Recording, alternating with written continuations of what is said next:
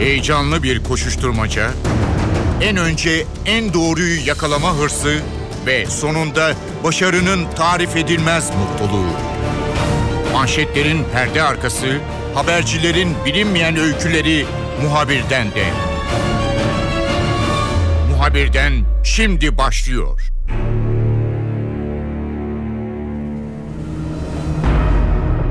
Muhabirden de bu hafta Türkiye'nin yaklaşan en önemli gündem maddesi Cumhurbaşkanlığı seçimine bakacağız. NTV ekranlarında hafta içerisinde daha doğrusu bir süredir önemli bir çalışma, bir belgesel ekranlara geldi. Cumhurbaşkanlığı seçimlerinde bugüne değin Türk siyasi tarihinde yaşanan gelişmeler ve seçimler ele alındı. Kapsamlı bir çalışmaydı. Çalışmayı da NTV muhabiri Yağız Şenkal yaptı. Yağız bizimle olacak, notlarını paylaşacak.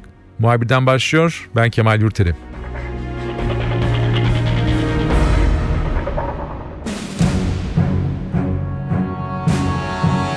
Muhabirlerin bu haftaki konusu Cumhurbaşkanı seçimi olacak. Önümüzdeki günlerde Türkiye yeni Cumhurbaşkanını seçecek. Ancak geçmişe bakmakta fayda var. Cumhurbaşkanlığı seçimleri Türkiye'de her zaman renkli olaylara sahne oldu. Önemli siyasi krizler yaşandı bazen. Bazen de farklı farklı dengeler sonucunda Cumhurbaşkanını seçti Türkiye. NTV ekranlarındaki belgeseli Yağız hazırladı ve konuyu en iyi bilen isimlerden birisi şu an Yağız.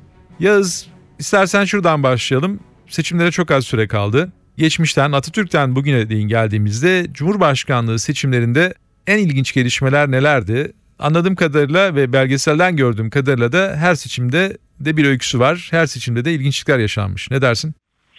Evet yani bizde her seçim her cumhurbaşkanı seçiminde bir kriz var esasında. Yani şimdi Atatürk'te bile bir kriz var. Nasıl var? 287 vekil varmış o gün. 29 Ekim 1923'te Cumhuriyet'in ilan edildiği gün, tarih. Ve hemen ardından 15 dakika sonra da Cumhurbaşkanı seçimine geçiliyor. İlk Cumhurbaşkanlığı seçimine.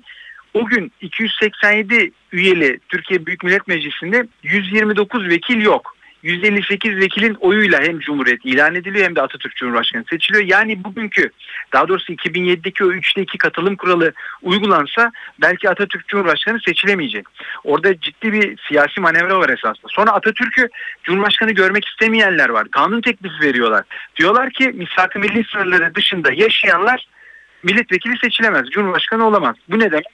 Bu şu anlama geliyor. Yani Atatürk için özel çıkarılmış bir yasa var. Atatürk Selanik doğumlu. E, bir madde daha var. Bir yerde 5 sene yaşamamış kişiler milletvekili seçilemeyecek. Yani Atatürk'ü milletvekili seçtirmemek için, Cumhurbaşkanı seçtirmemek için özel bir yasa çıkarılıyor. Fakat bunlar bir şekilde aşılıyor. Sonra çok ilginç bir nokta daha var.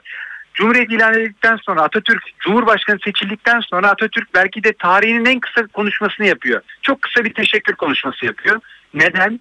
Neden? Çünkü Atatürk o gün dişçiye gitmiş. Dişlerinden müzdarip Atatürk. Dişlerinden tedavi görüyor. Ah, ağzında bir sorun var. İşte o yüzden kısa konuşmak durumunda kalıyor. Böyle gerçekten ilginç ilginç durumlar var ama bence en önemli seçim Atatürk'ün e, vefat edip e, İsmet İnönü'nün Cumhurbaşkanı seçilmesi. Çünkü Cumhuriyet henüz 15 yaşında genç bir cumhuriyet.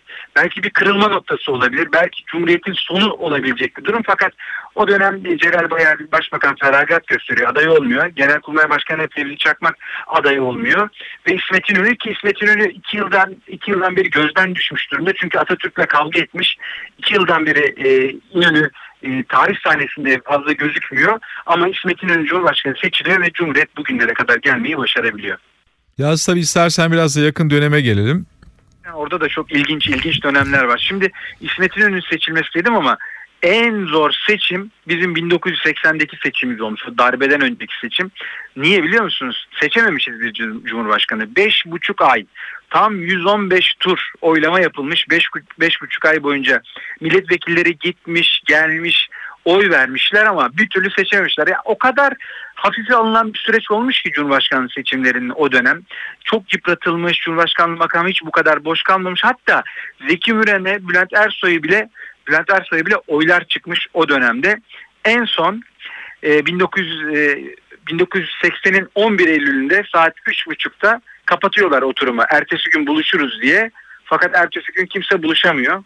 Ne oluyor? 12 Eylül'de darbe oluyor. Ardından da Kenan Evren Cumhurbaşkanı seçiliyor. Yaz peki Atatürk herhalde en kolay seçilmiştir diye düşünürüz ama e, senin notlarından anlıyoruz ki Atatürk'ü de zorlamışlar. E, işte Türkiye'de doğmuş olmak, aynı bölgede uzun süre yaşamış olmak gibi bir takım koşullar getirmeyi denemişler. Tabi Cumhurbaşkanlığı seçimlerinde siyasi e, krizin veya dalgalanmanın veya hesapların e, yaşanmayacağını varsaymak doğru değil. Yani bu işin doğası gereği mutlaka olur. En kolay seçim senin notlarına göre hangisi veya bu kadar hakikaten çok kolay ve çok pratik yaşanmış bir seçim var mı Cumhurbaşkanı seçimi? Ya uzlaşma adayı diyelim Ahmet Necdet Sezer bizim için en yakın dönem. Cevdet Sunay'da da hiç zorlanmamışlar. E, çünkü Cemal Gürsel rahatsızlık geçiriyor. Cemal Gürsel rahatsızlık geçiriyor ve görevden alınmak durumunda kalıyor. Yani Cumhurbaşkanı iken bitkisel hayata giriyor, görevden alınıyor. E, sonra o dönem tabii darbenin üzerinden henüz birkaç yıl geçmiş.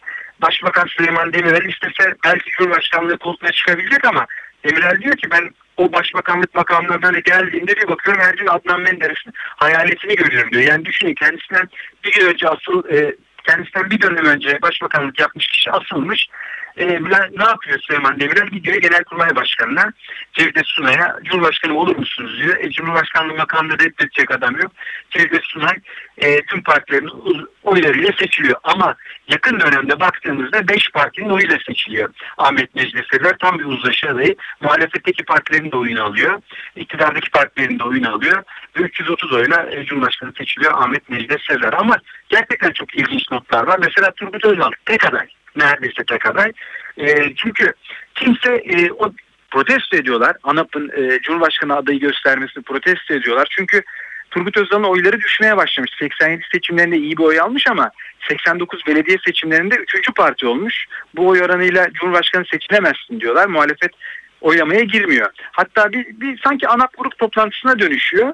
E, tek aday e, Özal gibi görünürken ANAP'ın içinden başka bir aday daha çıkıyor. Fethi Çelikbaş. 79 yaşında Burdur milletvekili. Ve yani Cumhurbaşkanı seçmek gerçekten çok zor bir şey. Düşünün iktidar partisi bile kendi içinden başka bir aday çıkarıyor. Ee, gerçekten zor anlar yaşanmış o dönem. Mehmet Keçecilerle biz röportaj yaptık. Çok komik şeyler anlatmıştı. Biz de, en öne oturduk. Aman dedik Turgut Özal'ın yaptıkları sana eline yüzüne dizine dursun. Adam seni milletvekili yaptı. Sen nasıl gider de e, onun haricinde başka birine oy verirsin diyorlar. E, gerçekten Cumhurbaşkanı seçmek zor. Kendi partilerin içinde bile ikiye düşmüşler. iki aday çıkarmışlar.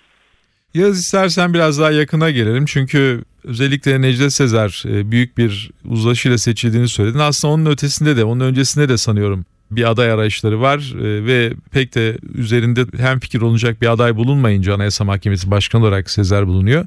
Biraz da anladığım kadarıyla geçmişin tecrübesiyle siyasi partiler bu seçimi krize dönüştürmemek için muhtemelen e, bir uzlaşma sağlamış gibi anlaşılıyor. E, ondan sonra aslında orijinal yani Sezer gittikten sonra Abdullah Gül'ün seçimi konusunda biraz bir siyasi dalgalanma oluyor. Ona ilişkin notları neler? Şimdi aslında bu dönemler sizin de Ankara'da çok yoğun olarak gazetecilik yaptığınız dönemler daha da rahat karşılıklı konuşalım. Şimdi 367 tartışması var orada ama ona gelmeden önce Abdullah Gül nasıl seçildi? Şimdi burada e, Bülent Arınç hep bir rivayetler vardır. Bülent Arınç'ın burada başbakana res çektiği ile ilgili. Biz Bülent Arınç'la konuştuk. Gerçekten o res çekti kelimesini kullanmıyor ama başbakan hani o meşhur e, kardeşim Abdullah Gül adaydır açıklamasından sadece bir gün önce gidiyor meclis başkanı Bülent Arınç'ın kapısını çalıyor başbakan. Kimi aday gösterelim diyor. Şimdi burada gerçekten ilginç durumlar var. Çünkü hatırlayın e, Genelkurmay'ın o dönem yaptığı açıklamalar var. işte Cumhuriyet mitingleri var. Ve bir şekilde AK Parti içinden milli görüş geleneğinden birinin çıkmasına, eşi başörtülü birinin çıkmasına bir tepki var. Bunun üzerine AK Parti içinde de kendileri başka birini çıkaralım. Daha e, CHP'nin de askerin de hoşuna gidecek toplumun e, tepkiyle bakmayacağı adaylar çıkaralım diye isimler ortaya atılıyor. Fakat o günkü görüşmede Bülent Arınç kapıyı kapatıyor. Diyor ki ya sen olacaksın ya ben olacağım ya Abdullah Gül olacak diyor. Eğer ikiniz de aday olmazsanız Abdullah Gül ve e, siz Tayyip Erdoğan da aday olmazsanız ben Cumhurbaşkanı'na adaylığımı koyarım diyor aslında Bülent Arınç. Ve burada gerçekten kendi de Cumhurbaşkanı adayı olmak istemediğini belirtmişti bize. Ama o gün yaptıkları konuşma İBB'nin Abdullah Gül'e dönmesine neden oluyor. Peki Başbakan niye o dönem Cumhurbaşkanlığına e, gitmemiş? Çünkü parti dağılabilir endişesi. Nasıl Turgut Özal'dan sonra ANAP'taki yaşananları biliyoruz. Süleyman Demirel'den sonra DYP'de yaşananları biliyoruz. E, Tayyip Erdoğan da muhtemelen o iki Cumhurbaşkanı durumuna düşmemek için 2007'de aday olmuyor ve İbre Abdullah Gül'e dönüyor. Yaz tabii geçmişte bunlar biraz meclis içerisindeki dengelerden dolayı kaynaklanan çalkantılar gibi gözüküyor. Atatürk'ten bu yana Cumhurbaşkanları meclis tarafından seçildi.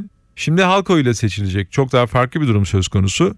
Hem Cumhurbaşkanının adaylık sürecini etkileyen bir durum. Meydanlarda Cumhurbaşkanı adaylarını görüyoruz. Mitingler yapılıyor. Herkes kendi görüşünü seslendiriyor. Politikalar ortaya koyuyor. Yani halk karar verecek.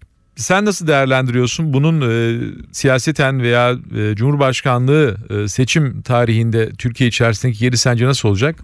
Aslında halkın seçmesi hep konuşulmuş. İlk defa gündeme gelen bir şey değil. 1980 öncesinde de konuşulmuş. Özellikle 12 Eylül'e giden süreçte 5,5 ay boyunca Cumhurbaşkanı seçilemeyince benim tespit ettiğim kadarıyla o dönemlerde başlıyor zaten Cumhurbaşkanı'nın halk seçsin tartışmaları. Ardından e, ne oluyor? 12 Eylül oluyor. Sonrasında da var esasında. E, yine acaba halk seçsin mi deniyor. Hatta Kenan Evren'in bir röportajı var. Bizim belgeselimizde de yayınlandı. E, de, diyor ki yani Milli Güvenlik Konseyi içinde bu tartışılmış ama bazı çekinceler varmış. Dediler ki diyor Kenan Evren işte konuşmalar olacak, yıpratılacak, adaylar yıpratılacak. Nihayet onlardan biri Cumhurbaşkanı seçilecek. Bu da makama zarar verdirecek. İşte biz bu yüzden Cumhurbaşkanı'nı halk seçsin istemedikleri. Yani 1982 anayasası yapılırken de bir dönem gündeme gelmiş ama olmamış. E, sonrasında Süleyman Demirel'in önerileri var halk seçsin diye. E, biliyoruz 2000 yılında e, yine 5 artı 5 formülü gündeme geldiğinde de Cumhurbaşkanı'nı halk seçsin bir dönem e, konuşulmuş ama bu da e, gündeme gelmemiş. Bunlar hep konuşulmuş esasında yaklaşık bir 30 yıldan beri Türkiye'de e, Cumhurbaşkanı halkın seçmesi hep konuşuluyor ama en sonunda bu 367 kriziyle beraber yani 367 krizi neydi? E, diğer Cumhurbaşkanı seçimlerinde uygulanmayan 2007 seçimlerinde uygulanan bir e, durumdu bu. Yani siz e, ilk başta 367'yi bulmanız gerekiyor. Sonra bulamazsanız ve yeterli sayıyı geçtiğinizde 276'yı geçtiğinizde Cumhurbaşkanı seçiliyordunuz ama bu Abdullah Gül'de böyle uygulanmadı. İlla mecliste 367 kişi vekilin olması gerektiği söylenmişti. Sonrasında da erken seçime gidildi tabii 367 bulunamayınca. Ne oldu? E, tepki yasası çıkarıldı. E, vatandaşın Cumhurbaşkanı'nı belirlemesi e, ortaya atıldı. Yani bir 367 krizi bizi bugün Cumhurbaşkanı'nı halkın seçmesi noktasına getirdi. Bu uzun yıllardan beri tartışılıyor Türkiye'de ama biz bunu 10 Ağustos'ta ilk kez e, reel olarak, e, gerçek olarak sandıkta görmüş olacağız. Yaz Cumhurbaşkanlığı seçimi konusu Türkiye'de veya Cumhurbaşkanlığının görevleri hep e, biraz hükümetle Çankaya Köşkü arasında gerilimi geçer gibi biz anlıyoruz. Türk siyasi tarihinde bunun ilginç örnekleri var. Atatürk döneminde İnönü ile bir takım gerginlikler yaşadıkları hep anlatılır. E, siyasi tarih kitaplarında buna ilişkin notlar vardır. Konuşmadıkları, daha sonra belki barıştıkları. Sonra biraz e, İnönü'den sonra İnönü hükümetle olan ilişkilerinde bir takım sorunlar yaşandığını görüyoruz. Yine Cumhurbaşkanı ve Başbakan ve Cumhurbaşkanı veya hükümet arasında gerilimler. Belki ondan sonra biraz daha sessiz geçen bir dönem ama sonra 80'den sonra biraz daha yine böyle hep hükümet ve Çankaya Köşkü arasında e, nedense e, gerilim notları veya gerilime ilişkin haberler, dönem ilişkin kitaplarda bir takım yorumlar görülmeye başlanır. Buna ilişkin bir takım değerlendirmelerin var mı? Ee, bu çalışmayı yaparken bu tespiti e, doğru çıkaracak veya bunun nedenini ortaya koyacak bir takım e, çalışmalar bulabildin mi bulgular? Aslında biraz Atatürk döneminden bahsedeyim çünkü gerçekten çok önemli orası. Şimdi Atatürk Cumhurbaşkanı çok güçlü bir Cumhurbaşkanı. İsmet'in önünde e, Kurtuluş Savaşı kahramanı o da başbakan. 12 yıl aralıksız başbakanlık yapmış İsmet İnönü ama 1937'ye gelince işler bozuluyor. E çünkü niye? İki baş Atatürk çok güçlü bir lider. E bir şekilde e, dahil oluyor. Yönetime dahil olmak istiyor. E, sonuçta yürütmenin başı da İsmet İnönü. O da bir yerde bir şekilde e, karşı çıkıyor. E, en sonda ipleri kopu, koparan olay Ekim ayında 1937'de yaşanıyor. Nedir? Tevfik Rüştü Aras Dışişleri Bakanı bir konferansa gidecek, uluslararası bir konferansa gidecek. Atatürk ayrı emir veriyor. E baş, Cumhurbaşkanı ayrı emir veriyor. Başbakan İsmet İnönü ayrı bir emir veriyor. E sonunda ne oluyor? Tabii Atatürk'ün dediği oluyor. İsmet İnönü de kızıyor. Yani böyle bir şey olamaz diyor ve o meşhur sofra. Hatırlayın Atatürk'ün Çankaya Köşkü'nde arkadaşlarıyla beraber kurduğu o meşhur akşam sofraları bir nevi ikinci bakanlar kurulu denir. E, orada İsmet İnönü ile Atatürk e, ciddi bir tartışma içine giriyorlar ve herkesin ortasında oluyor bu tartışma. Aslında Atatürk ile İnönü e, çok uzun yıllardan beri arkadaş. Beraber omuz omuza cephelerde savaşmışlar. Türkiye'nin kaderini belirlemişler ama orada herkesin ortasında olan o tartışma ipleri koparıyor. İsmet İnönü görevden alınıyor. Sonra ne oluyor? Celal Bayar o dönemin yükselen yıldızlarından e, ekonomi bakanı, e, daha öncesinden İş Bankası'nın genel müdürü, e, İktisat Bakanı onu atıyor e, Atatürk Başbakanlığa. Her dönem böyle şeyler olmuş. Yani hatırlayalım Turgut Özal Cumhurbaşkanı seçildikten sonra Yıldırım Akbulut'u başbakan tayin ediyor. 18 kişilik bir adaylar listesi var esasında. Böyle çok kuvvetli adaylar aralarında Mesut Yılmaz'ın da olacağı ama ne oluyor? 18 kişilik adaylar listesinden aday listesinde olmayan biri Yıldırım Akbulut yani Turgut Özal'ı siyaseten tehdit etmeyecek, rakip olmayacak Turgut Özal öyle düşünüyor. Yıldırım Akbulut'u başbakan olarak atıyor ama tam o dönem Körfez Savaşı'na denk geliyor. Yıldırım Akbulut bile yani o yumuşak kişilikli oldu sonra Yıldırım Akbulut bile ki biliyorsunuz fıkralara konu olmuş bir kişi.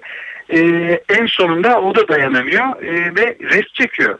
Cumhurbaşkanı'na rest çekiyor. Yani Cumhurbaşkanı ile Başbakanın ilişkisi eğer yetki alanlarına birbirlerine girdikleri sürece hep sıkıntılar oluyor. Her zaman e, her dönem sıkıntılar olmuş. Burada tabii anayasal çizgi çok önemli. Birbirlerinin yetkilerine müdahale etmeleri durumu çok önemli. E, hatta daha sonrasında iktidar değişiyor. Süleyman Demirel başbakan oluyor. Baş, Cumhurbaşkanı Turgut Özal'ı Çankaya'dan indirme vaatleri var. Hem Erdal İnönü'nün hem Demirel'in e, Cumhurbaşkanı'nı Çankaya'dan indirme, Turgut Özal'ı Çankaya'dan indirme vaatleri var ama yeterli anayasa anayasa değişikliğini yapmaya yeterli milletvekiline sayısına ulaşamadıkları için bu rafa kalkıyor. Yani biz bakıyoruz her dönem başbakanla, hükümetle, cumhurbaşkanı arasında ufak tefek kimi zaman ciddi sıkıntılar her dönem yaşanmış. Evet en azından yakın dönemde bu gerginliklerin yaşandığı anlaşılıyor ama sanıyorum e, Abdullah Gül döneminde pek böyle bir takım gerginlikler yaşanmadı. Belki zaman içerisinde farklı zamanlarda aradaki bazı anlaşmazlıklara ilişkin çalışmalar ortaya çıkar ama e, şu an görünen bir gerginlik olduğunu söylemek zor. Çankaya seçimi konusunda kamuoyu ne düşünüyor? Yani dediğim gibi hep bu bir e, meclisin karar verdiği bir konuydu.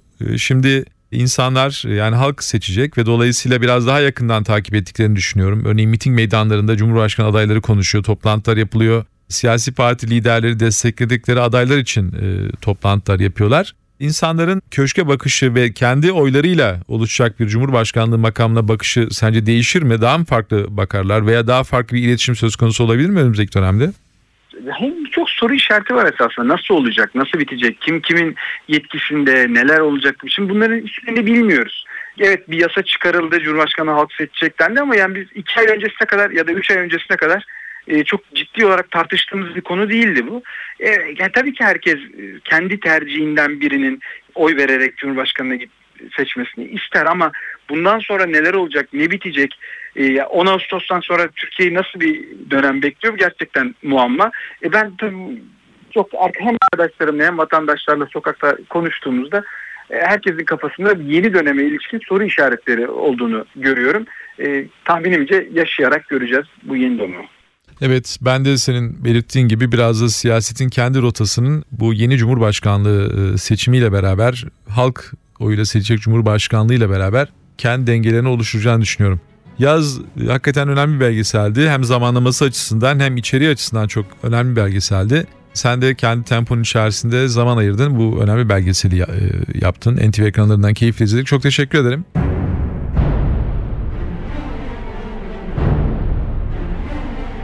Muhabirden de bu hafta Cumhurbaşkanlığı seçimine yakından baktık. NTV muhabiri Yağız Şenkal, Cumhurbaşkanlığı seçimleri için bir belgesel hazırladı. NTV ekranlarından izledik. Yağız bizimle olduğu notlarını paylaştı.